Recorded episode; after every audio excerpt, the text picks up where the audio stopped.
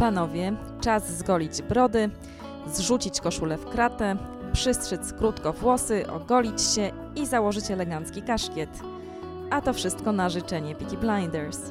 Ja się nazywam Kalina Mróz, to jest podcast Kanapowcy i dzisiaj opowiem Wam razem ze specjalistką o modzie w serialu Peaky Blinders i o tym, jak wpłynęła na to, jak dzisiaj wyglądają mężczyźni w Wielkiej Brytanii i często na całym świecie. Będziemy również rozmawiać o modzie damskiej w Peaky Blinders, ponieważ bardzo obrazowo oddaje ona przemiany, jakie zaszły w modzie na początku XX wieku. Zapraszam. Siedzimy sobie w kawiarni, będę później na Starej e, Ochocie. Jest ze mną Aleksandra Jadczak, e, historyczka mody, wykładowczyni na Akademii Sztuk Pięknych w Warszawie na Wydziale Wzornictwa w Katedrze Mody. Witaj. Cześć. Spotkałyśmy się, żeby porozmawiać o modzie w serialu Peaky Blinders. E, nie bez powodu, ponieważ ten serial jest e, uznawany za pewną rzecz, która promuje modę na niesamowitą skalę, zwłaszcza męską, więc od niej zaczniemy. E, Tommy Shelby i jego bracia chodzą elegancko, bardzo ubrani w garniturach, ale też przede wszystkim w kaszkietach. To jest taki znak ich rozpoznawczy. Cóż to jest ten kaszkiet? Co jest takiego szczególnego w nim? E, kaszkiet to jest taki szczególny element męskiego ubioru, który w okresie międzywojnia, a akcja toczy się w takich szczególnych dekadach, to znaczy jest rozpięta, no powiedzmy na razie, w okresie 20 lat i to, są, to jest okres bardzo ciekawych i dynamicznych zmian w modzie kobiecej, natomiast moda męska kreuje się zasadami takiej męskiej, brytyjskiej elegancji na całym świecie. Ta czapka, którą nosi Thomas Shelby od pierwszej sceny, y, która w ostatnich y, sezonach jest jednym z najlepiej sprzedających się elementów męskiej garderoby, coś, czego wcześniej nie czytaliśmy e, na rynku e, odzieżowym.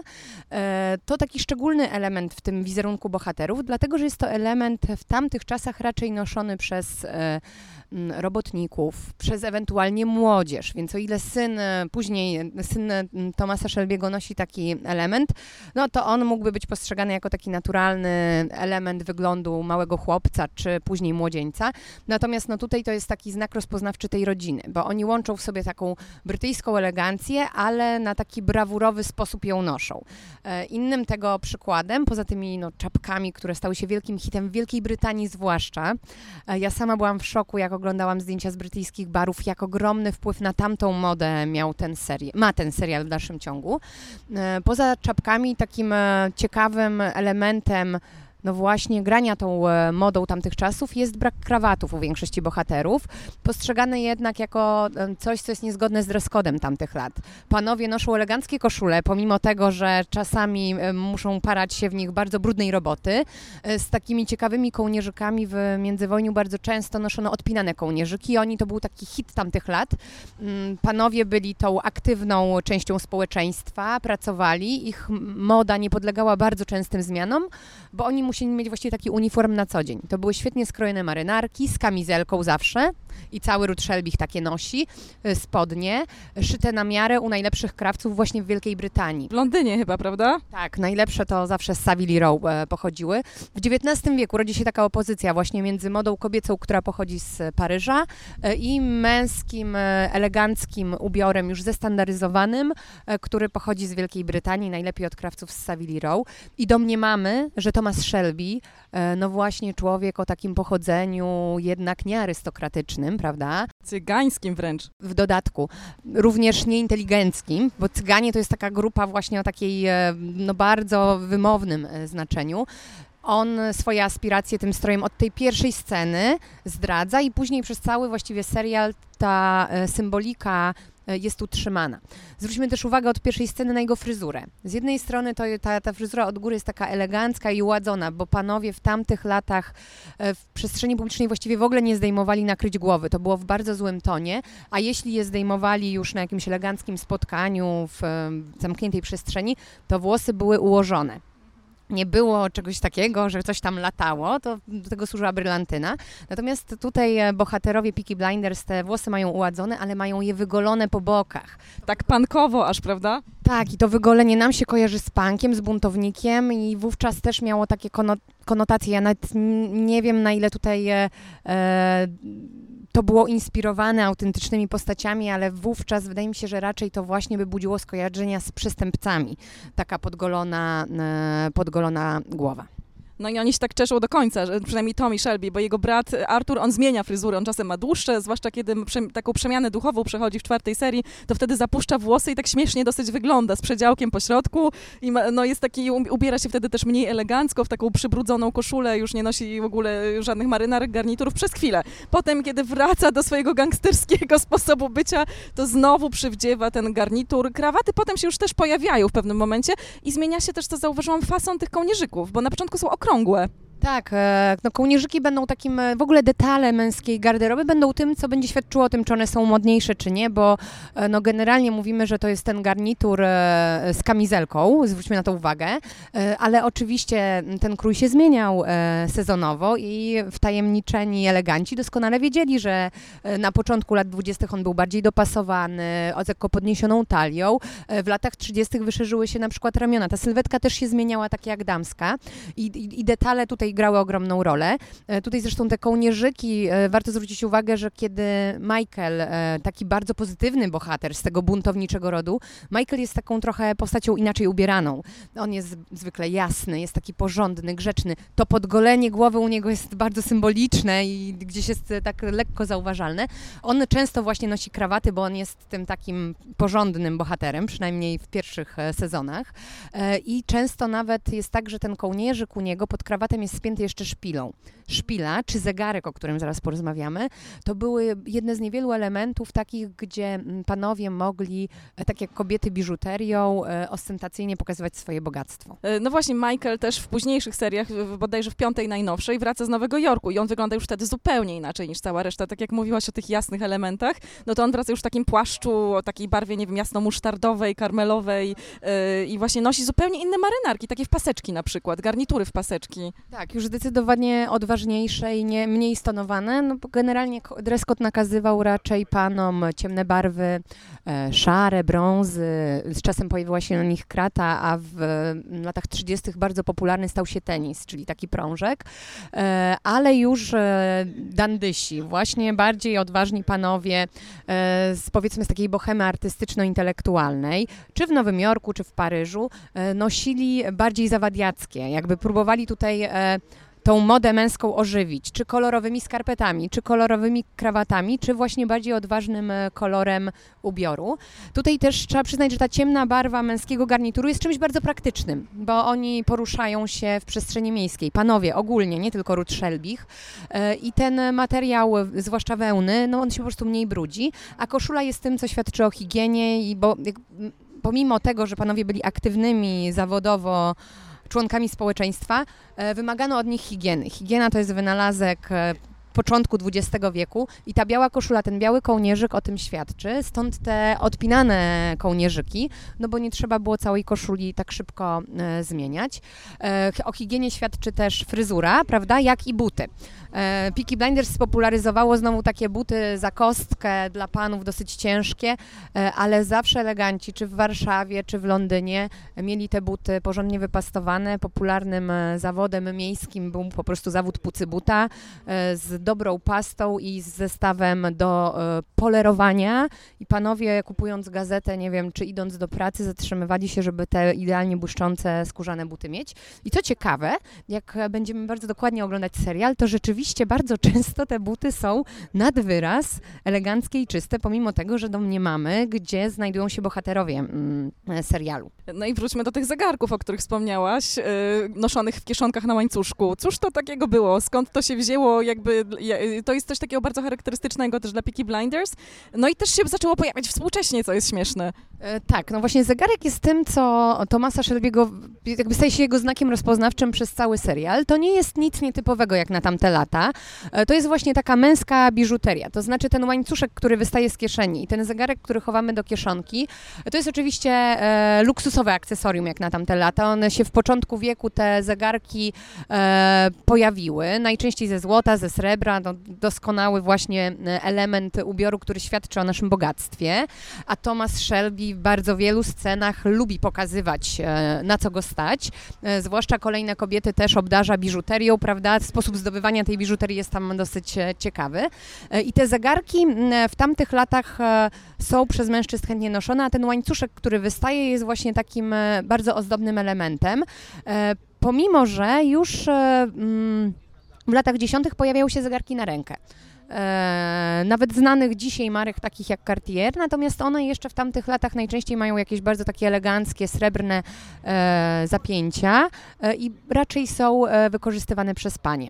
Dopiero podczas wojny, kiedy no właśnie to wykorzystanie zegarka na ręce dla żołnierzy było bardzo wygodne i ta, to skoordynowanie się e, było szalenie istotne. Więc zegarek z jednej strony jest symbolem bogactwa, e, aspiracji bohatera, może tak, e, bo nie zawsze tylko bogactwa. Ród Szelbich różnie tutaj e, się miewa.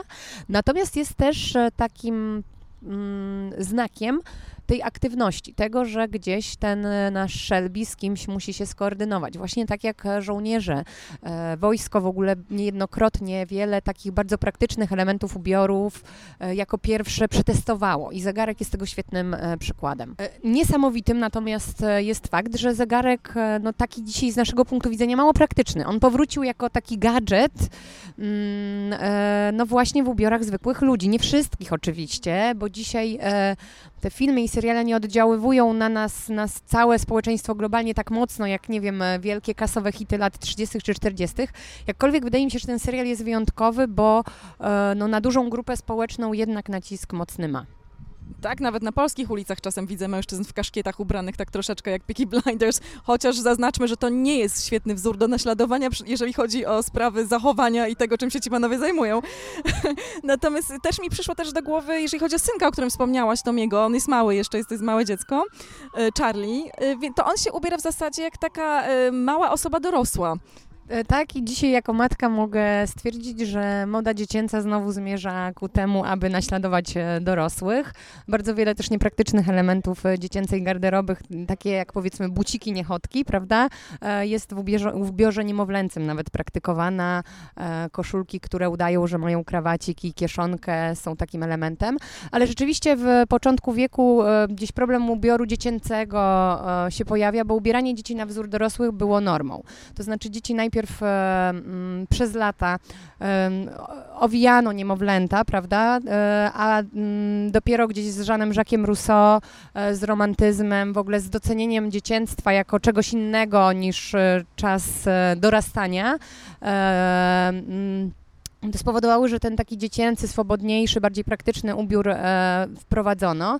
I już w XX wieku, kiedy mały Charlie e, jest na świecie, takie ubiory dziecięce są, zwłaszcza na rynku amerykańskim, no bo to jest kolejny element, który też świetnie możemy e, sprzedać. Dzieci zresztą rodzi się w XX wieku coraz więcej, bo medycyna idzie do przodu, e, ale Charlie ewidentnie jest emanacją e, ojca, jest tym, czym dzisiaj są dzieci na e, kontach influencerów, to znaczy jest przedłużeniem aspiracji i ten strój pokazuje, że tutaj mamy oto następcę, bo nawet niektóre sceny są takie, że oni są po prostu kropka w kropkę. Tak zwany ubiór matka i córka w wydaniu męskim, czyli syn i ojciec. Tak, Charlie jako mini-mi w wersji, wersja Tomiego zminiaturyzowana. No cóż, no to przejdźmy teraz do pań, no bo tam w tej modzie kobiet się bardzo dużo wydarzyło w przeciwieństwie do tej męskiej, gdzie tam detale się zmieniały raczej e, i drobiazgi, no to tutaj w tej kobiecej modzie wyraźnie od pierwszej serii do ostatniej zmienia się bardzo wiele. To chyba najbardziej widać po ciotce Poli, prawda?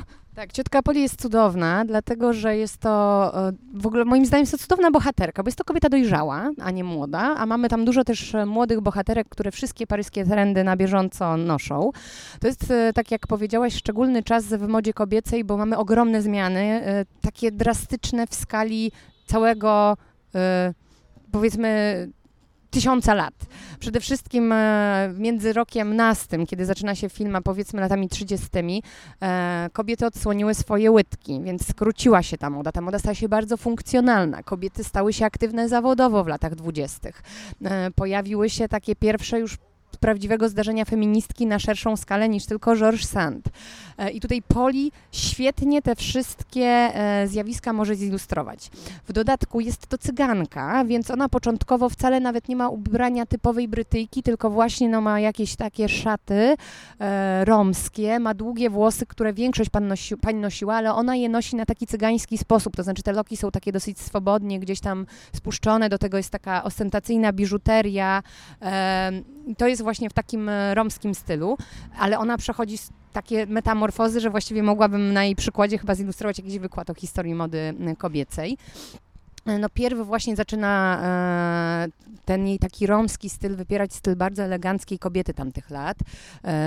ona i inne bohaterki przede wszystkim skracają włosy. To jest takie bardzo charakterystyczne. w czwartym chyba sezonie, kiedy ona ma zostać ścięta, albo to jest koniec trzeciego sezonu, ma charakterystyczną taką fryzurę e, krótko obciętą na chłopczycę tak zwaną, czyli boba. Krótka grzywka przed brwi e, i włosy obcięte gdzieś na wysokości ucha, taka geometryczna art fryzura, wylansowana w Paryżu przez Polaka, e, żeby było ciekawiej. Noszona, lansowana też przez słynną Coco Chanel i jej e, całą e, świtę, więc Poli tą fryzurę ma.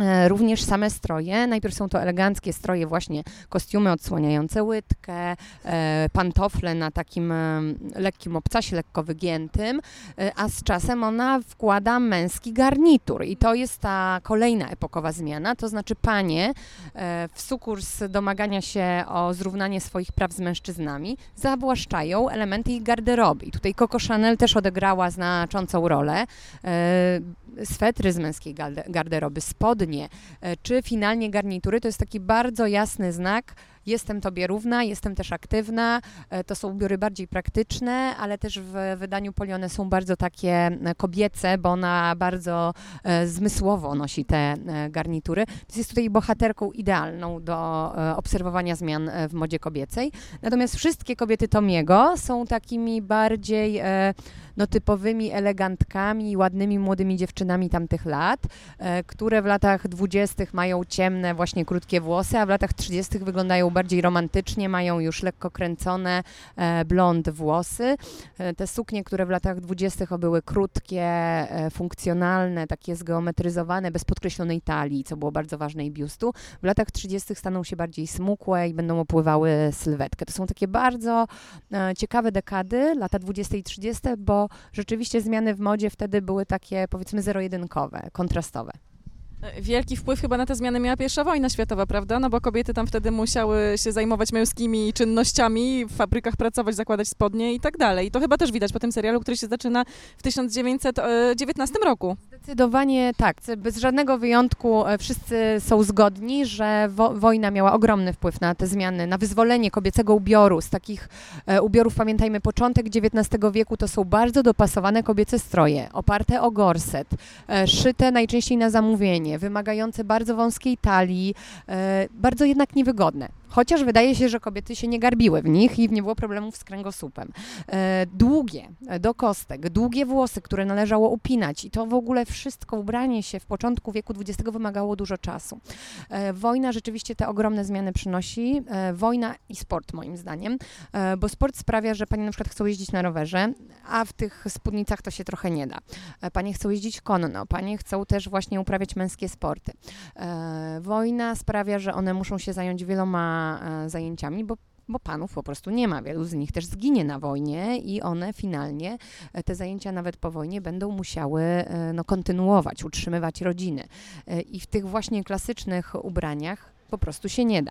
Z drugiej strony pojawia się już też produkcja masowa która przyszła wraz z rewolucją e, połowy XIX wieku i ona się usprawnia. Już wiemy, że rynek Stanów Zjednoczonych był w stanie zaoferować e, dobrej jakości ubrania e, w rozmiarach i tak zwanych dla nas dzisiaj półrozmiarach. Ta, ta rozmiarówka była bardzo rozbudowana i ta prosta moda lat 20. dała się masowo mm, powielać, czego nie można by było powiedzieć o tej modzie początku wieku. Więc technologia, wojna i zdecydowanie myślę sport. Wyzwolenie kobiet generalnie tutaj też odegrało znaczącą rolę. Zresztą dzisiaj e, ta symbolika trochę powróciła, mam wrażenie, e, po latach, kiedy te różnice się zatarły, e, bo kiedy na zaprzysiężenie Trumpa Hillary Clinton wyszła w białym garniturze, to czytano bardzo, ten strój czytano tak bardzo mocno jako taki manifest feministyczny, prawda? Coś, co jeszcze 10 lat temu wydaje mi się nie, nie byłoby tak mocnym symbolem. Tak, i chyba też jest, jest taka scena a propos cioci Poli, która dosyć fajnie ilustruje chyba tą wielką przemianę, w której ona zakłada suknię z 1906 roku, jak ona sama mówi, którą wygrzebała z szafy i która wygląda zupełnie inaczej niż wszystkie inne y, stylizacje w cudzysłowie. E, tak, naturalnie jest to też suknia balowa i tutaj musimy o tym pamiętać, bo dzisiaj właściwie wystarczy zmienić buty i makijaż i ta sama sukienka e, może służyć nam od rana do późnego wieczora, bo właściwie dress code się bardzo zatarł, ale oni jeszcze w, oni w ogóle się poruszają w takim bardzo wyjątkowym otoczeniu i ważne jest to, co już kilka razy powiedziałam, oni bardzo aspirują i tym ubiorem e, świetnie tutaj próbują wygrywać i pokazywać, kim są albo chcieliby być i właśnie ta stara suknia to jest taka typowa suknia balowa e, i rzeczywiście kontrast jest ogromny między tym, co Poli nosi na co dzień. Pamiętajmy też jednak, że Poli jest bardzo wyjątkową bohaterką, bo to jest ta kobieta, która e, żyje bez mężczyzny długo, e, która e, sama chwyta stery, ona wręcz próbuje czasami e, no, wy, wyjść na prowadzenie całego rodu, więc jest to taka kobieta jak na tamte lata jeszcze nietypowa. Pomimo tego, że była rewolucja, że feminizm i tak dalej, to takich jednostek, takich kobiet relatywnie nie było dużo, tak żeby tutaj słuchacze wiedzieli, że no nie wszyscy e, aż tak odważnie się ubierali. To widzimy też po innych e, kobietach. Po May na przykład, która trenuje konie, prawda? I ona się ubiera tak na sportowo. Tak, tak. No tutaj te, te osoby, który, z których aktywności wynikał e, taki ubiór, to wygląda trochę inaczej, ale na przykład mamy bardzo różne bohaterki. Linda, która jest osobą bardzo tradycyjną, prawda, ubiera się zupełnie inaczej. I w tamtej dekadzie to świetnie widać. Siostra Tomasa, Eida, no ona w ogóle też, no, też się przemieszcza, przyjeżdża i tak dalej. E, no ona w ogóle fenomenalne ubrania nosi, ma taki w, jednym, e, w jednej scenie ma takie piękny e, płaszcz haftowany z futrem, w ogóle futro, to wykończanie płaszczów futrem było też takim kolejnym luksusowym elementem. To było bardzo modne, te, ten kołnierz futrzany i mankiety rękawów, takie bardzo szerokie i grube. Element zbytku i oczywiście im bardziej zasobna kieszeń, tym lepsze futro, tym bardziej luksusowe futro, e, a w dodatku ona ma taki piękny, haftowany ten jeden płaszcz, te hafty, co jest kolejny taki element zbytku, prawda, bo to wymaga ręcznej i długiej pracy, tak i trochę w klimacie rosyjskim, ale rzeczywiście takie w, we Francji noszono wówczas jako bardzo takie modne i wyjątkowe. No tak, Eida, właśnie siostra Tomasa, to jest taka ikona mody troszeczkę w tym serialu. Ale też ciekawa jest bardzo stylizacja, znaczy strój, szata, którą przywdziewa Grace, żona e, Tomasa pierwsza, e, czyli ta jej fioletowa suknia ślubna z taką koronką zasłaniającą twarz. Oczywiście to jest zabieg dramaturgiczny, bo chodziło o to, żeby budować napięcie, z kim on się w końcu żeni. E, właśnie czy z May, czy z Grace. No i pytanie, czy ten fiolet, ona jest wdową też zaznaczmy i wychodzi po raz drugi za mąż. I to było coś takiego przyjętego, czy to był taki pomysł po prostu kostiumografa, czy mógł być? E, to jest bardzo ciekawy ubiór, bo rzeczywiście e, już w tamtych latach e, noszono kolor biały, najczęściej kolory jasne na, jako kolor ślubny. To gdzieś się dopiero w połowie XIX wieku zdarzyło. A kolor fioletowy raczej był kolorem ciemnym, taki no, ona ma ciemny fiolet tego ubioru. Był też popularnym kolorem i raczej te takie ciemne kolory z kolorem czarnym były kolorami żałobnymi. To wszystko wylansowała królowa Wiktoria w połowie wieku XIX, ta czerni żałobna i biel ślubna w Europie, bo pamiętam, pamiętajmy, że Ameryka na przykład południowa zupełnie ma inne znaczenie kolorów. I raczej dla mnie tu jest gdzieś sugestia tej tego pokłosia żałoby, ale też może być tak, że po prostu był to bardzo modny kolor. I najczęściej na śluby w tamtych latach, bo nie tylko biel noszono, e, po prostu wkładano bardzo elegancką, modną e, sukienkę i takich przykładów e, moglibyśmy podać dużo więcej. Wallis Simpson w tamtych latach na ślubie miała przykładowo niebieską sukienkę, prawda? I tutaj na pewno warto by było się jeszcze zagłębić w materiały na temat symboliki samego koloru w tamtych latach, bo te kolory jeszcze dosyć mocno czytano w kategorii e, pochodzenia inteligenckiego bądź nie i tak dalej, i tak dalej. E, także wydaje mi się, że tutaj kostiumografowie na pewno e, nie chodziło tylko o jakiś taki tylko zabieg e, że no właśnie e, co zaraz wyskoczy z tej machiny, tak? Deus ex machina, co się tu stanie. E, na pewno tam jest też duże znaczenie miała cała tradycja romska e, przesłaniania twarzy, no ale też świetnie wygrany, no jak nie, nie jeden moment w tym serialu, świetnie wygrany właśnie akcesoriami, budowanie napięcia, mm, no i takie coś, czego się trochę nie spodziewamy, bo pamiętajmy, że kostiumografowie w filmach historycznych e, bazują oczywiście na materiałach źródłowych, ale tą modę podają nam w taki bardzo przystępny dla naszego dzisiejszego oka sposób. Stąd te stylizacje mogą trochę jednak e, powracać na nasze ulice. Mm, no więc tutaj mamy bardzo e, ciekawą scenę. No i oprócz tego, że, są, że mogą być w jakiś tam sposób lekko uspółcześnione, no to jeszcze do tego mają oddawać charakter postaci, prawda? To też jest taka praca dodatkowa, że to nie jest tylko e, po prostu kostium, który jest zgodny z historią, ale też ma coś, jakąś wartość dodaną, prawda? E, oczywiście, i w ogóle praca kostiumografa to jest coś, co zasługuje na e, wielkie uznanie, bo raz e, e, filmie historycznym to musi odpowiadać realiom epoki i już dziś e, kostiumografowie naprawdę świetnie radzą sobie z materiałami źródłowymi i jest, jest, bardzo dużo prawdy historycznej w tych stylizacjach. Z drugiej strony, tak jak powiedziałyśmy, to musi być przyjemne dla współczesnego oka, więc mamy stylizację. Najczęściej e, to się odbywa za pomocą makijażu, czy właśnie stylizowania postaci takich detali, które mm, no, nie są czystym kostiumem, e, ale też właśnie psychologia postaci, bo nam się wydaje, że po prostu tak wyszło, e, ale kostiumograf bardzo świadomie e, te ubrania dobiera, dobiera kolory do scen. To świetnie widać w filmach Hitchcocka na przykład e, ze słynną Grace Kelly, z którym współpracowała Edith Head, nagrodzona aż ośmioma Oscarami za kostiumy, no, która właśnie wiedziała, że jeżeli bohaterka jest osobą chłodną, łagodną, to musi mieć inne kostiumy, inne kreacje, ale jeżeli jest scena, w której jest jakiś wielki dramatyzm, coś się z nią dzieje niepokojącego, to coś tam się musi zmienić. E, więc kostiumografowie bardzo świadomie e, kolorów używają. Właśnie to, co my dzisiaj nazywamy psychologią ubioru, psychologią koloru, e, bo jednak mimo, że mówimy, że nie szata zdobi człowieka, to cały czas te ubiory czytamy, świadomie czy nie. I tutaj ogromna praca. I jeszcze jedno ważne zadanie. Kostiumograf wie, jak ubrać postać e, tak dobrze, żeby ona w kadrach wyglądała świetnie. I to u bohaterów Peaky Blinders widać e, fenomenalnie, bo któregokolwiek e, fotosu byśmy nie wzięli, mamy wrażenie, jakbyśmy równie dobrze oglądali jakąś sesję mody w plenerze, prawda? To jest tak, że właściwie oni są zawsze perfekcyjnie ubrani, no bo kostiumograf mniej więcej wie, jakie będą chyba sceny, kiedy bohaterowie wyjdą razem, bo oni też no, odpowiedni strój musi jednego bohatera wyeksponować, drugiego lekko gdzieś postawić w jakimś szeregu bądź nie, to kostiumami bardzo dobrze się wygrywa.